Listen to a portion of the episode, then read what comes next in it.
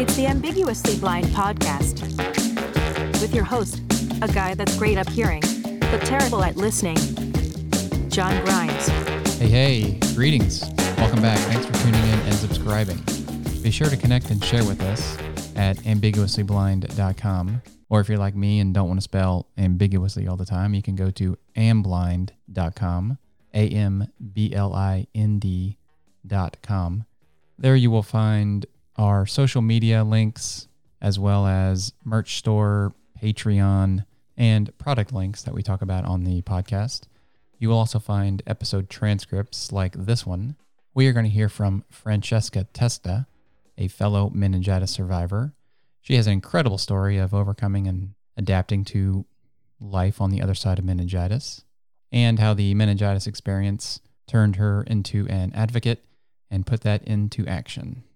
Hey, Francesca, thanks for joining us. Yeah, thank you so much, John, for having me. We have a lot in common because we're both meningitis survivors. Yeah, we definitely are, and and and blessed to be here and, and be able to, you know, to be able to share our stories. Yeah, we are. You were, let's see, you were in high school when when you got meningitis. Is that right? I was. Yeah, I was a uh, senior in high school. Um, so I was uh, 17 just before my 18th birthday. I was you know quite the uh the social one in high school. I was also an athlete. Um i was a swimmer.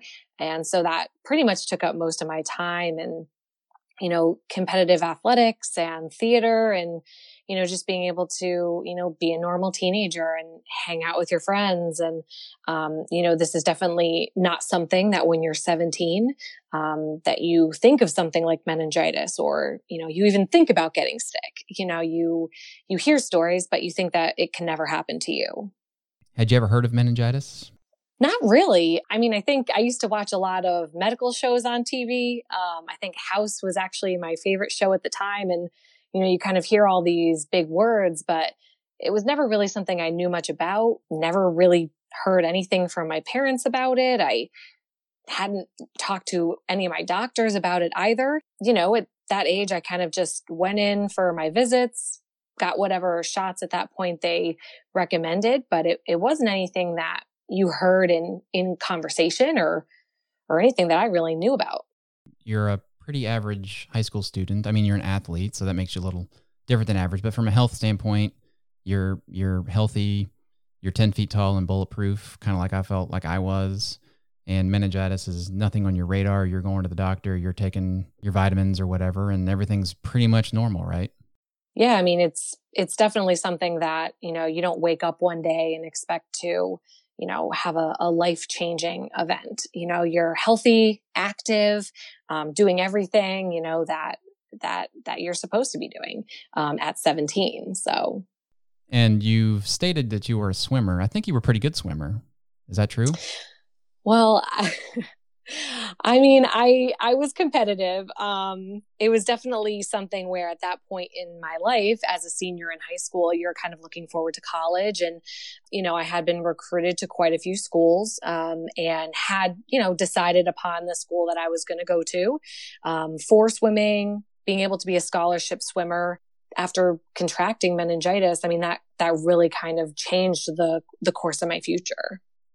Okay, so I mean, I played basketball and soccer and other sports in high school myself, but there weren't any colleges looking um, for me to come play for them, especially on a scholarship level. So, I mean, you may you may want to downplay it a little bit, but it sounds to me like you were you were obviously very active, as you mentioned, and and pretty good at swimming. That that was definitely yes, most of most of my high school, yeah, most of my high school life. Okay, and then everything was fine until it wasn't you got meningitis, bacterial meningitis. When was that? It was April of 2006. Um, it was actually right after Easter, right after my family had had celebrated. And again, senior in high school, you know, you're getting to the end of your senior year, you're looking forward to prom and, you know, whatever senior trips and of course, spending the summer with your friends before everybody goes off to college and you know, I had been feeling a little bit sick, um, but you know, nothing that was very severe. And then one morning I woke up and I went from being a totally healthy, active teenager to, you know, basically fighting for my life at that point. And similar to a lot of others who have bacterial meningitis, most of my symptoms started out just as you would think with the seasonal flu. Um, I had a fever.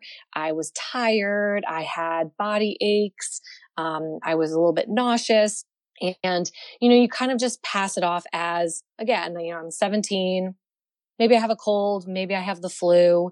It wasn't until I started to get a very severe headache and an extremely high fever where I was almost at about 105 where, you know, we thought to call my uh, my physician.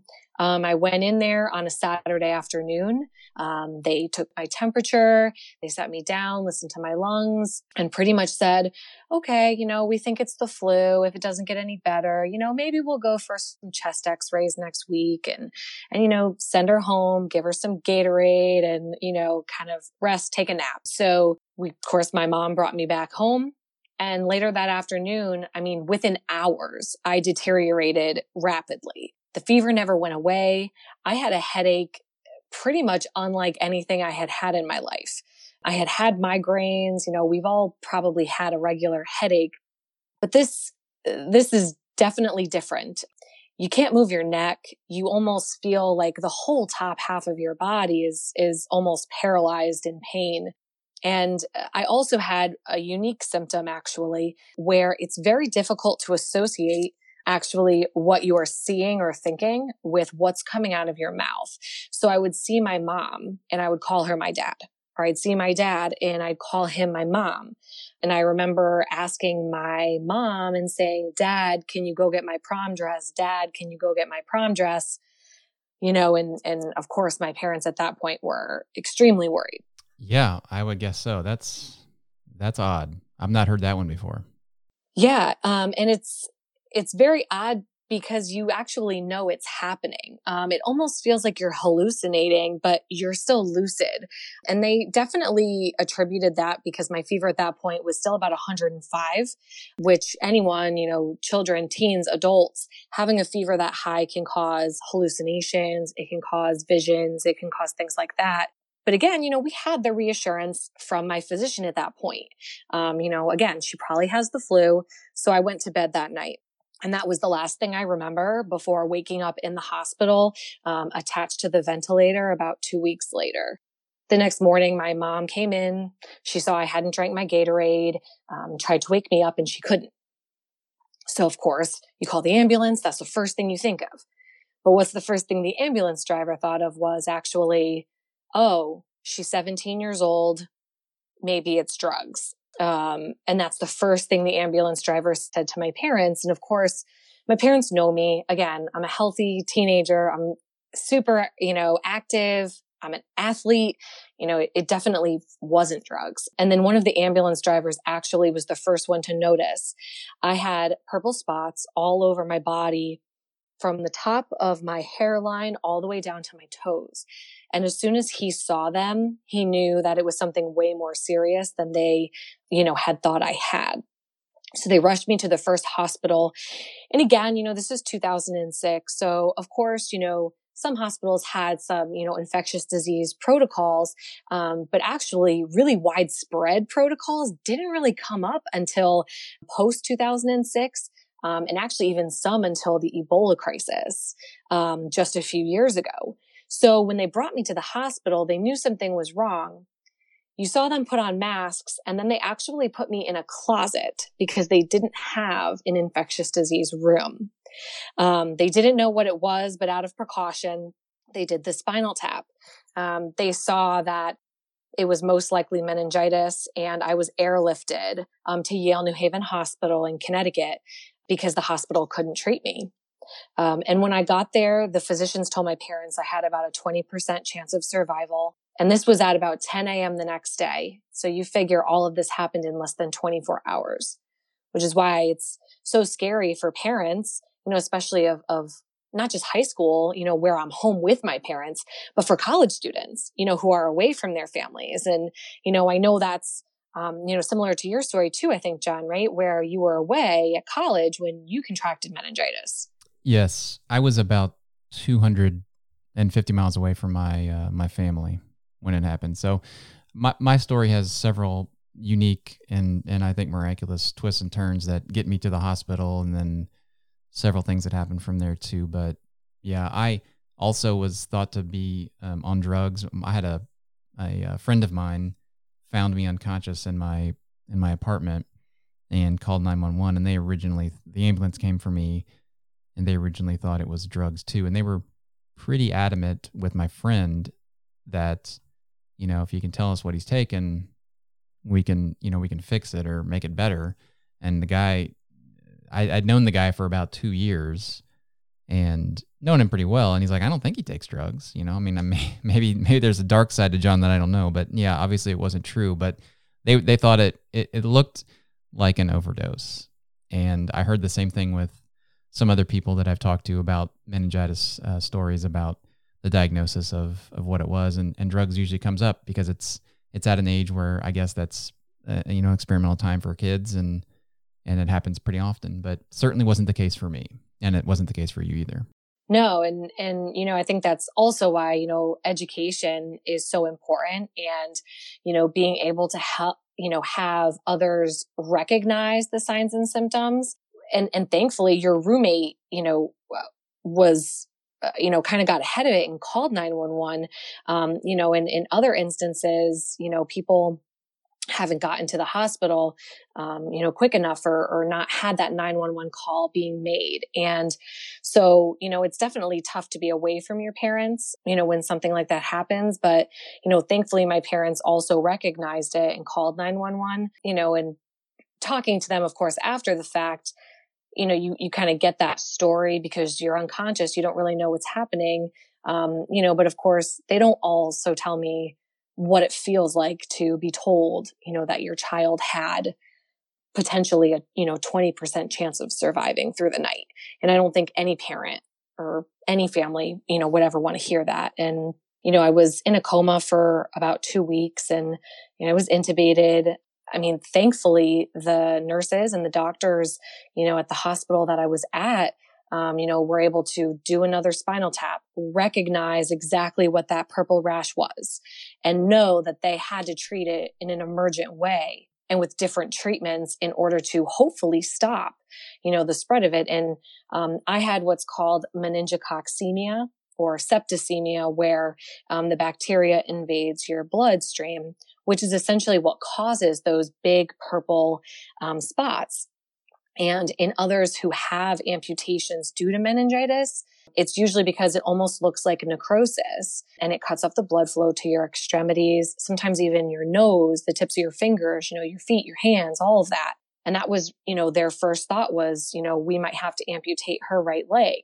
Um, so in addition to trying to save my life, they were also trying to, you know, save a 17 year old athlete's limbs at the same time. And, you know, I'm just thankful that they acted quickly you know, and that I'm still here to be able to share my story. But even after two weeks in the hospital and waking up and still being alive, the recovery from having bacterial meningitis is something that's almost as difficult as, you know, the time in the hospital. Yeah, I couldn't agree more with that statement. For me, I was in a coma for about seven days. So uh, I, I remember nothing of that, but the the fight that our bodies are going through during that time period is is tremendous. But for, from from my vantage point, not not knowing any of that, to the waking up and the realization that life is significantly different today than the last time I remember going to sleep.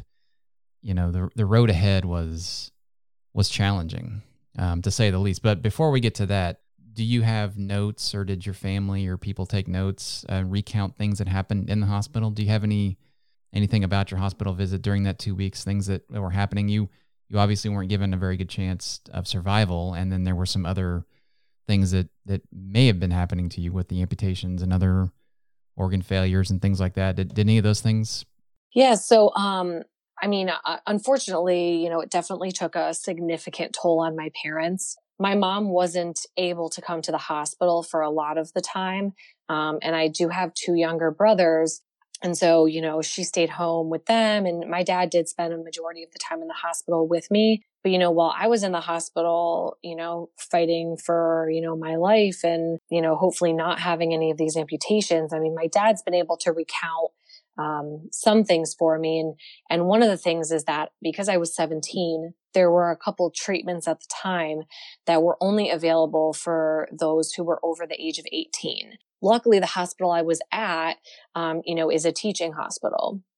So they actually had quite a few clinical, um, clinical trials. They had a lot of different medications that they had been trying. They had some fellows that were actually working in different infectious disease areas in the hospital. So I was lucky because I was right at the cusp of kind of hitting that 18 mark. So um, my dad was actually the one that consented to being able to use some of those experimental treatments on me.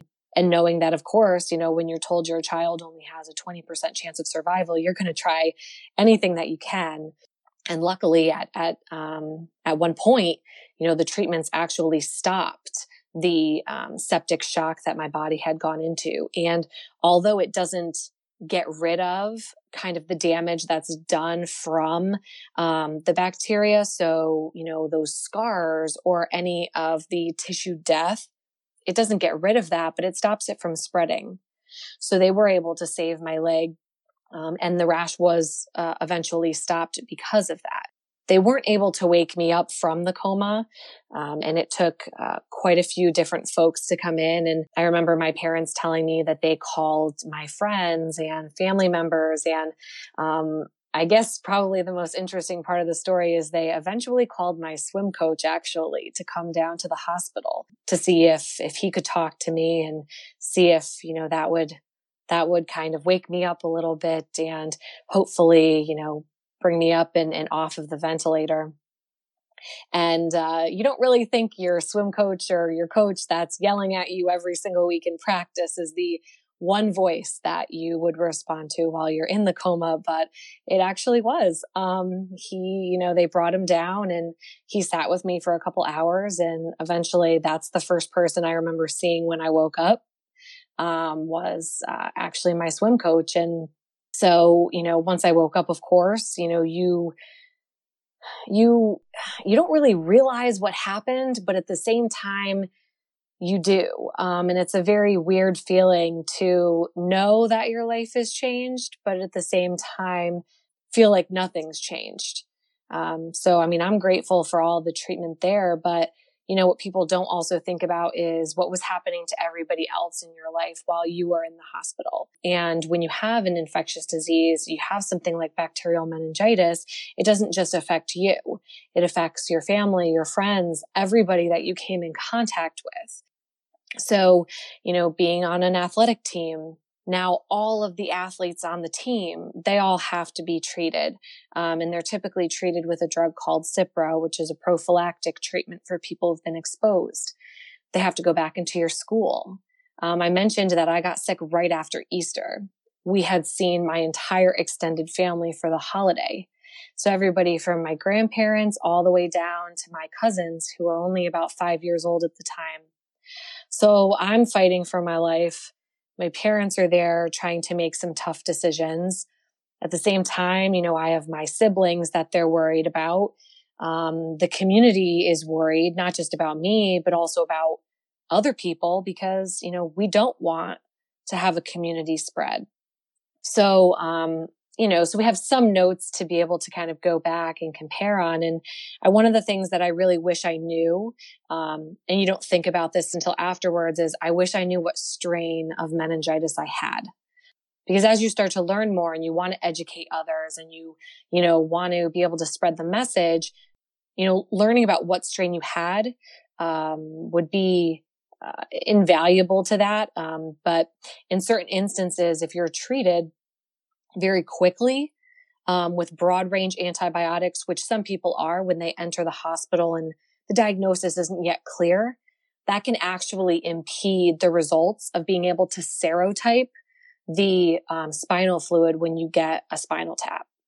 So because they had, um, they'd given me the broad range antibiotics at the first hospital I, I went to, um, they weren't able to serotype me um, when I was airlifted to the second hospital. Um, they do suspect that I had one of the serotypes A, C, W, or Y, um, and not B. Um, and there are five total serotypes for um, meningococcal disease. Yeah, so there's a few things about that that were kind of interesting. I think um, I don't know that I wasn't. I don't think I knew the type either, but I, from what I've been led to believe, it seems like it was B. You were you mentioned you were at a, a teaching hospital. I think you said it was at Yale. Is that right? Mm-hmm. I was also at a university hospital. Uh, was the where I was going to school was Texas Tech University in Lubbock, Texas. So that that was also a learning hospital. So there were lots of other things going on at the hospital for that type of stuff too. So, you know, that's interesting you mentioned that. It kind of got me thinking that maybe there's something to that. Maybe, maybe that, you know, played a played a role in in helping understand what was going on with me as well. And also, you mentioned that you had to go through what I think we would probably now refer to as contact tracing, going back through all the people that you've interacted with in the last 24, 48, four or five days or whatever the whatever the time period was. So the same thing happened for me too. Uh, I was involved in um, intramural basketball and and we played soccer a lot, and so there was teams, and I had I was in a fraternity, people that I went to meetings with, and just you know hung out with. I was a typical social guy, so. I, there was uh, potentially lots of people that that had come in contact with me, and I think there was. I don't know if people were freaked out about it because I I just don't know that. But I know that if I were in that situation as being somebody that can come in contact with somebody that had COVID, let's say, I think I would be pretty nervous about, you know, what I know about COVID now, what what things could happen to that. So I'd be very interested in, in getting something to, um, you know, help stem the, the tide from that. Yeah, definitely. It's it's really interesting to see, of course, you know, in the environment we're living in now with COVID and thinking back as to what happened, you know, with us um, and how you know that um, and how that played out in our communities as well um, you know in just our circle of friends um, and i think being and i think it's, it's hard for physicians and you know people have asked me before is you know well you went to the doctor and they misdiagnosed you but you know what a lot of medical professionals you know go through they don't necessarily see a case of bacterial meningitis ever while they're practicing. You know, it, it isn't uh, a very common thing. You know, we're not, it's like, not like we're spreading the, the common cold to each other. You know, it is something that spreads with close contact. And although we know it's more prevalent in certain age groups, again, still some nurses, doctors, even some infectious disease specialists may not see advanced cases of things like bacterial meningitis in their career. So you know, I don't, I don't personally ever look back and wonder why I wasn't diagnosed, you know, the day before. I just know that I think it's important as survivors, as both you and I are, to continue, like I said, to educate others, but also to work with people like nurses and physicians and even medical students in our experiences so that if they ever do see somebody um, come across them in a clinic or in an emergency room, you know, they think twice about the symptoms that they're coming in with. And, you know, hopefully that rapid treatment can stop the progression of the disease because it's so fast, which is really what sets it apart. Yeah, it's tremendously fast. And I think you're right. The education for for people and just spreading the awareness of it, but also with the medical professionals just so that they know that that's, you know, they've all been through countless years of medical experience, but because of the rareness of meningitis, uh, you, you just want it to be top of mind when certain things come in and look the way they do that let's not rule this out or let's remember remember about meningitis before we move on to other things. Did you know anything like i think i've already asked you this but you didn't know much about meningitis. You didn't probably know anybody that, had had meningitis. No i hadn't. And um you know i do think it's a point to make sure people know that I wasn't vaccinated at the time when I contracted bacterial meningitis. The vaccine was approved, the initial one, the Men ACWY vaccine. That was approved in 2005, I believe, by the FDA. And I contracted it in 2006. And so there wasn't really a lot of talk about vaccines then. Just like, you know, there wasn't a lot of talk about meningitis. So you kind of just know, okay, I'm going to go get a physical before I go to college and, you know, they'll, they'll give me whatever I need at that point. And, you know, it, I, I wasn't, you know, vaccinated. So had I been vaccinated, this may have been, you know, preventable. And so, um, you know, to your point too about going to the hospitals, and having medical professionals recognize it is that, you know, I also want parents and teenagers to know that there are two different vaccines and that just because you have, you might have the men ACWY, the one we normally think of, you know, that's been mainstream over the last, you know, more than a decade, is that in recent years, we now have the FDA approved meningitis B vaccine. And, you know, I know you mentioned potentially being Men B um, and contracting it in college. And Men B is the prevalent strain typically in college outbreaks and college cases. Um, you know, so I don't want a parent to, you know, walk into a hospital and be like, you know, but my child's protected though. My child's protected. And they didn't know about that Men B vaccine. So I think that that component is super important too. Okay, so now we know you have meningitis. You're out of the hospital. You're probably a wreck and trying to understand some pretty basic human functions or being. What was life like after the hospital, or maybe even during the hospital, the road back home, basically? Um, it was definitely uh, very tough. And it's hard for someone who is pretty active in their regular life to have to kind of take a step back. And um, even though I, I, woke up and I was off the ventilator, um, it didn't mean that the recovery stopped there. Um, and I think, you know, it's really important to talk about because although we know it's a relatively rare disease and, you know, we don't necessarily talk about even if you survive, you know, what long term effects do you survive with? And so while I was still in the hospital recovering, you know, I couldn't walk. I wasn't able to do anything for myself.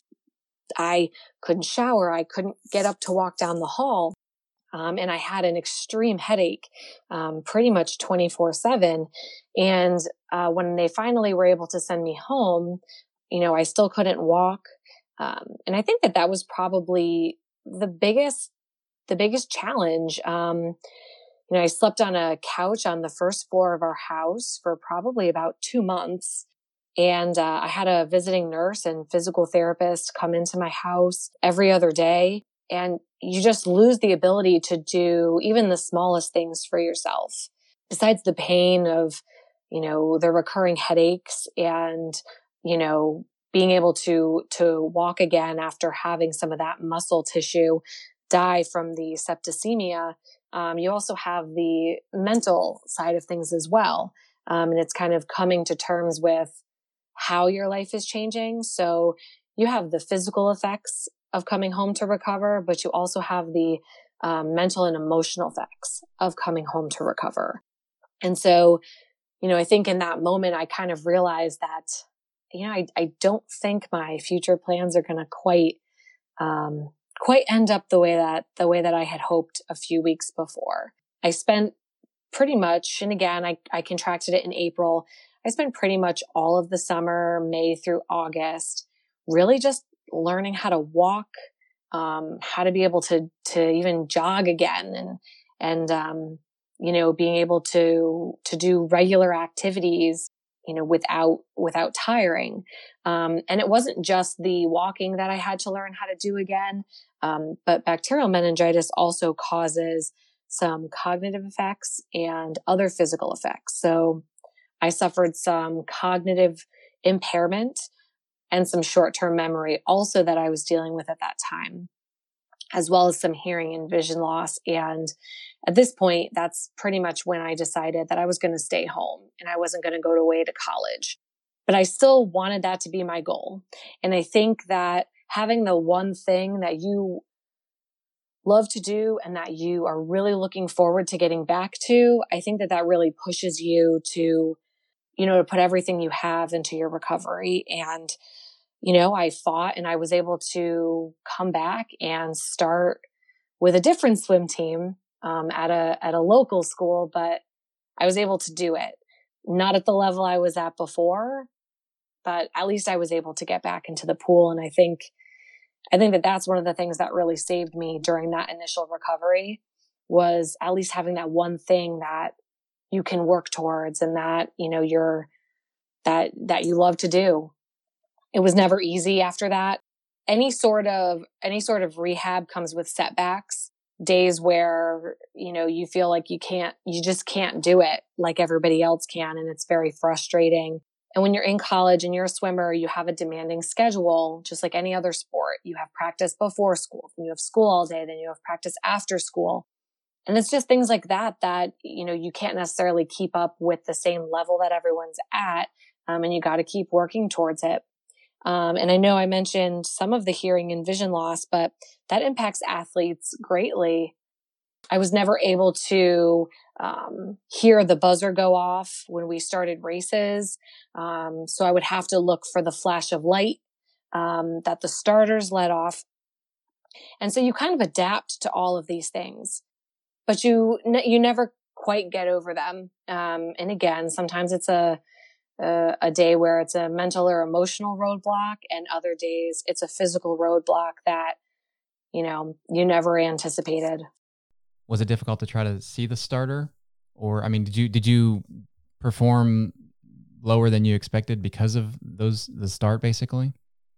Um, until i was able to kind of adapt to my environment definitely.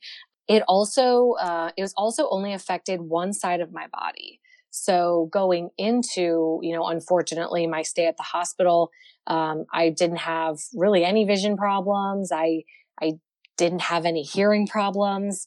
Um, and so having it all um, on one side of your body definitely uh, makes you kind of move and have to adapt to that. And so there were times where I couldn't hear the starter.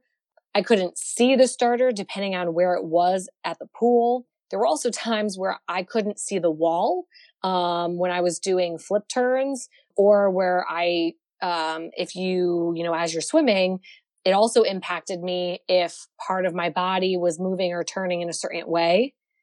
And the right side of my body was the only side that was out of the water and you can't see the flags when you're swimming. So it definitely, um, took a lot of adapting, um, learning how to do stroke counts that other athletes didn't have to do.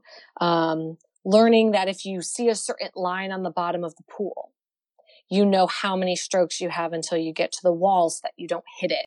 So it, it, it was definitely a disadvantage. Um, not being able to hear or see the starter at certain pools, of course, also puts you at a disadvantage. And so going into college, you know, after coming off of a great senior year and not being at the level that you think you're going to be at is very discouraging.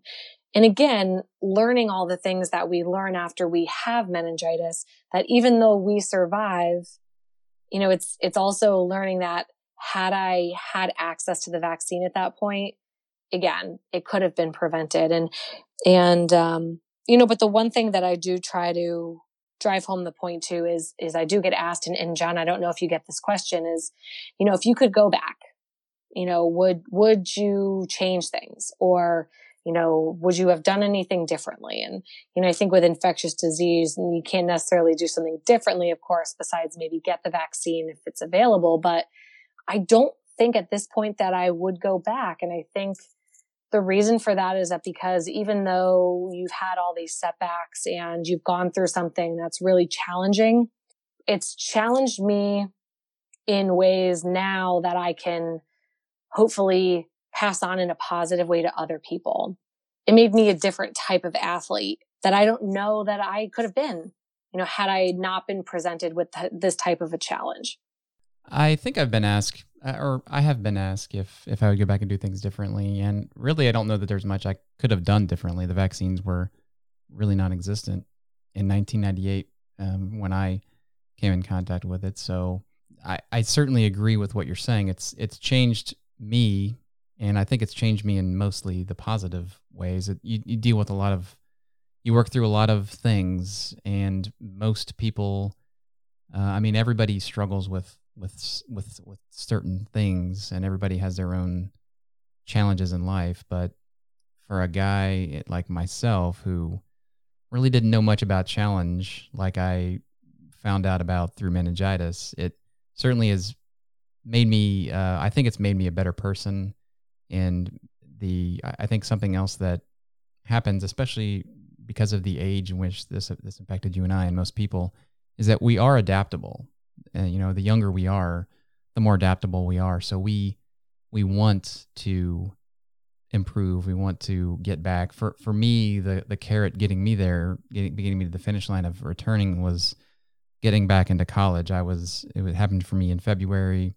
I was in the hospital for 21 days and went home to my parents' house for the rest of the semester in that summer, but my objective was to get back into school that in the fall semester. So I did and it was it was a, it was really interesting journey getting back into college, working through all the changes that that were upon me and, and I didn't know anybody else that had meningitis, you know. I didn't know anybody else that was blind, at least that, that I could call up and say, "Hey, tell me about what it's like to do this or how how do you do that?" or so just working through finding the people, finding uh, the solutions, finding different ways to do things, all the adaptations and things that were necessary I was pretty excited about doing those things. And I think a lot of that was due to my family, who was a very strong influence um, for me and, and, and still is to this day.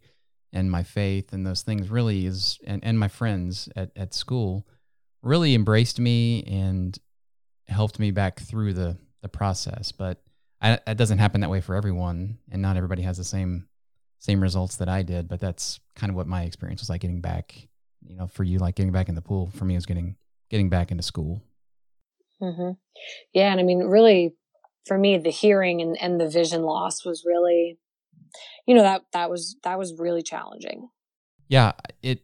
You know, it. I've I've talked to people that have vision loss through my through the podcast, and and I know somebody that I've talked to somebody that was has been blind since birth, and they wouldn't change it because they don't know any different, and they think everything is just fine the way it is. And so that's just a mindset that you either got to be with or, or you're against. And it's probably not a good way to be against that because it's, it's unlikely to change. So you just got to, you know, make do with what you can and, and see the sunny side of things. And that's generally the way I try to do it too. Mm-hmm. Yeah, definitely.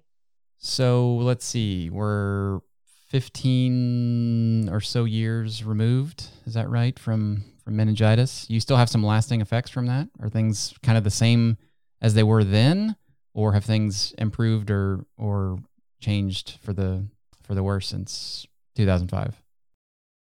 Um, well, my vision um, has gotten progressively worse since I had bacterial meningitis, and it, it has definitely gotten worse with with age my hearing um, damage has has pretty much never changed since um, since I had bacterial meningitis. Um, but I do still have quite a few cognitive um, issues, um, mainly with memory, actually, um, and some you know kind of level of impairment in terms of remembering things, mainly in the short term. You know, so as you get physically stronger, you know, over the years and as time passes, um, you know, some of the long term effects and some of the, um, you know, disability that people experience, that's, you know, that's never going to go away, like you said. Um, and unfortunately for me, the vision is definitely the part of it that has gotten worse with age. For me, yeah, for me specifically. So we kind of have that in common, at least the vision element of things. Something else I think we have in common. You got connected with the National Meningitis Association. And I don't think it was something that you immediately did. I mean, probably you wouldn't roll out of the hospital and and you know go get involved with uh, an organization like that. But you decided at some point you were going to do that. What what led you to the to the NMA? For me, um, I got my first phone call uh, while I was in college from Lynn Bozof, who was the president of NMA at the time. Um, my college had run an article actually in the newspaper um, related to my swimming and to meningitis. And so Lynn had actually seen that article and gave me a call. And honestly, I wasn't really ready to really talk about meningitis. And I think it was for the reason of maybe just being a teenager at the time, it was kind of like I had it, uh, you know, it derailed my, my plans, but you know, I, I'd kind of moved on at that point, you know, and, and it wasn't something that I really necessarily was ready to go back and, and tell my story and kind of rehash and bring up, you know, all of those kind of feelings, you know, that you have after you kind of face something, you know, that's, that kind of changes your life. Um, and then so Lynn kind of accepted that. And then a few years later, after I had graduated college, so um, it was in 2010, she called me again and asked me, you know, we're having a training for some new advocates and we'd really love it if you could come. And so I was like, oh, you know, I'll think about it.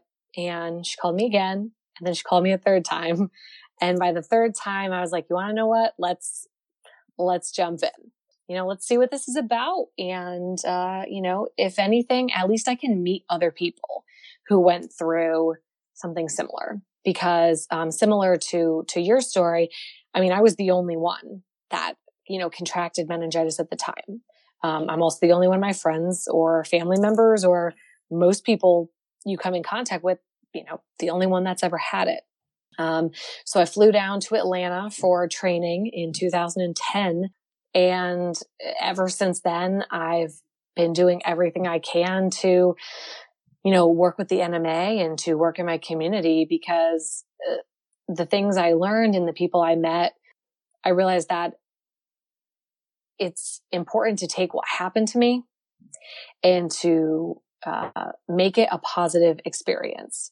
And the only way I can do that is to share my story with other people and to hopefully use that as an educational point um, so that what happened to me doesn't happen to anyone else in my position and it doesn't happen to anyone else's family.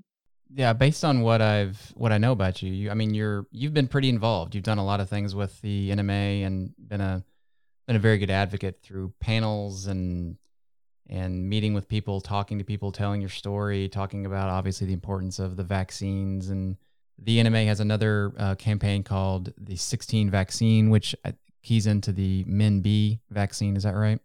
Uh, yeah, we we um, bring up the MenB vaccine, but also um, focus a lot on the second dose of the meningitis ACWY vaccine, as well as other teen vaccines um, and why you know they're so important um, and why the second dose is important of the meningitis vaccine is because um, you know as we know now you know years after the first one was approved is that the efficacy of that vaccination wears off over time um, where was initially thought to be you know have a high efficacy for 10 years. We now know that that's really only about five so the reason that it's such a big part of the 16 vaccine campaign is because we want families to know that you need to have the second dose at age 16 to 17 in that window in order to have full protection. Whether you're going on to college, whether you're going to a technical school, or whether you're just going into the workforce you know, it's really important that you have that protection for the full 10 years and you don't get that with just the first dose. So that's, that's really the crux of the 16 vaccine campaign is, is educating people that there is a second dose and, and their child or adolescent, you know, or you, if you're looking at the vaccine campaign is that you know you need to get it you know, and a lot of 16 17 year olds. And I think that that's one of the the um the hardest things is that you know when you're 16 or 17 you know now you have your license and you have more independence and you know the first thing on your mind isn't well you know when's my next physical? or when do i have to go back to get another vaccine? So that's really a hard group to reach and i think that that's really a, a huge a huge part of what we're trying to do in that educational campaign.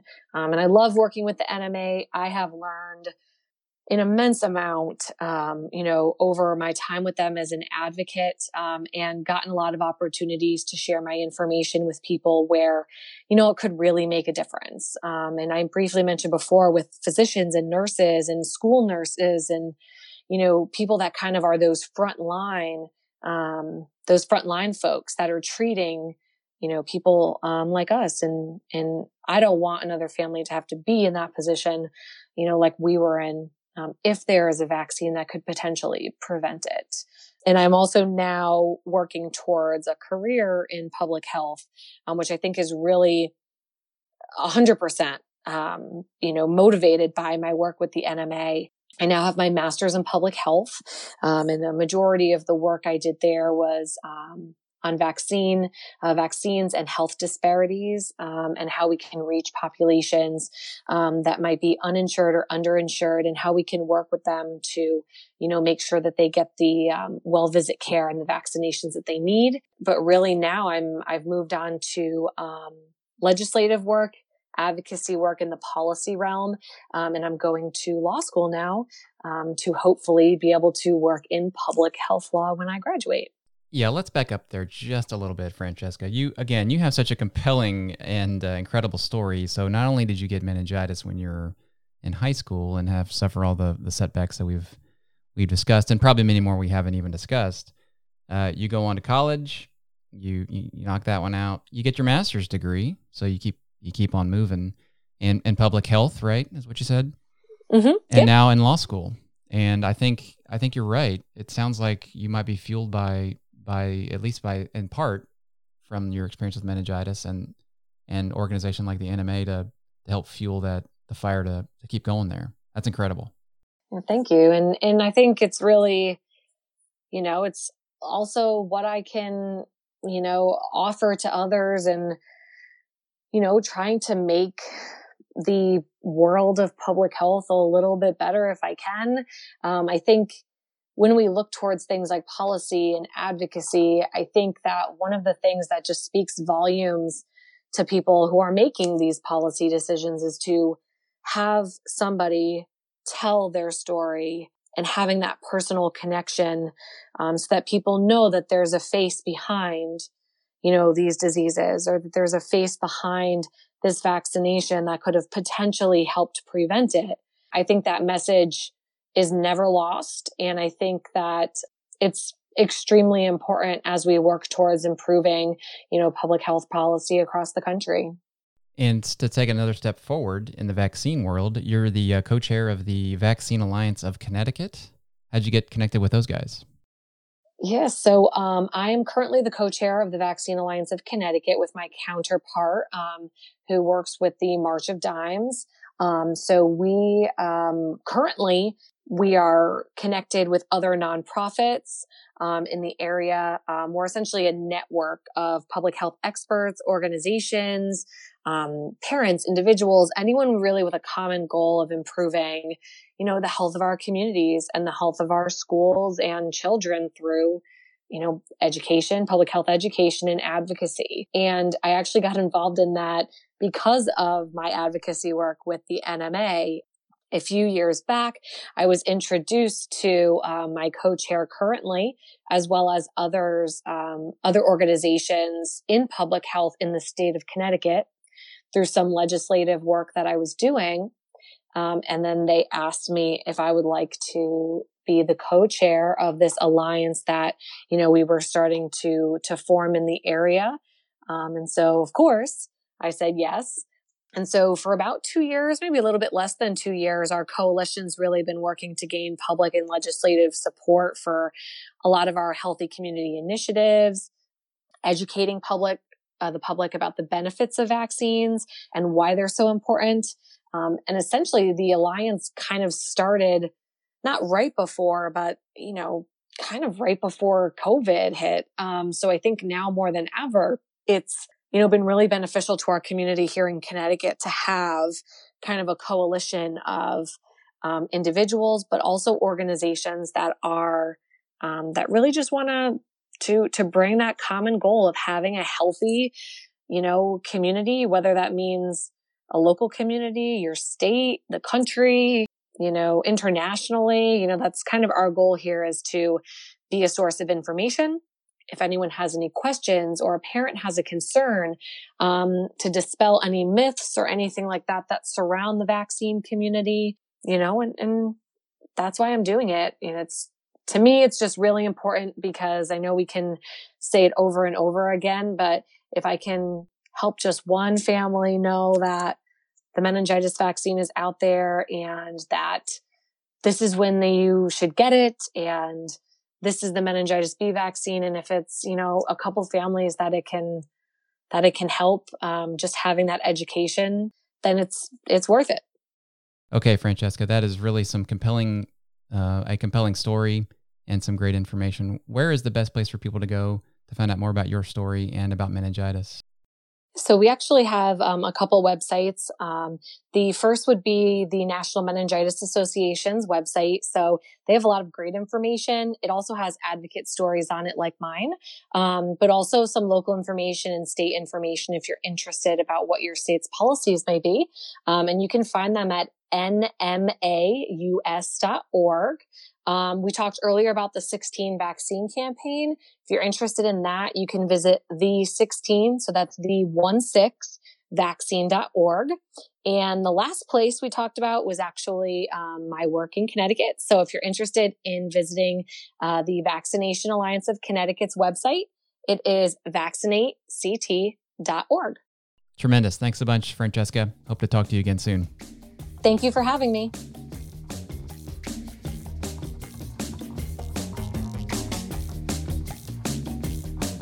Thanks for spending time with the Ambiguously Blind podcast. Please rate and write a review wherever you subscribe. And for a complete transcript of this episode, connect and share with us at ambiguouslyblind.com.